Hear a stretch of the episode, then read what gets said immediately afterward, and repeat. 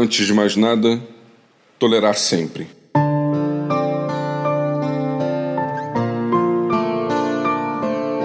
É possível que nossas opiniões, crenças e convicções sejam completamente diferentes. Talvez elas sejam até opostas. Porém, qualquer que seja a realidade entre nós, é fundamental que exercitemos o diálogo e acolhamos respeitosamente um ao outro.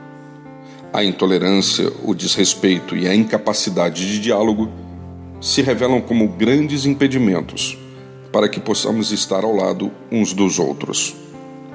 Quando pretendemos impor a alguém nosso jeito de pensar e crer, corremos o risco de perder de vista a amizade e os laços que foram estabelecidos a partir da diversidade que habita cada um de nós. Que neste cenário estejam conosco a sabedoria, o amor e o cuidado, elementos fundamentais para que a tolerância não seja percebida como alguma coisa pesarosa e desgastante, mas uma manifestação respeitosa que favorece o bom convívio entre todas as pessoas.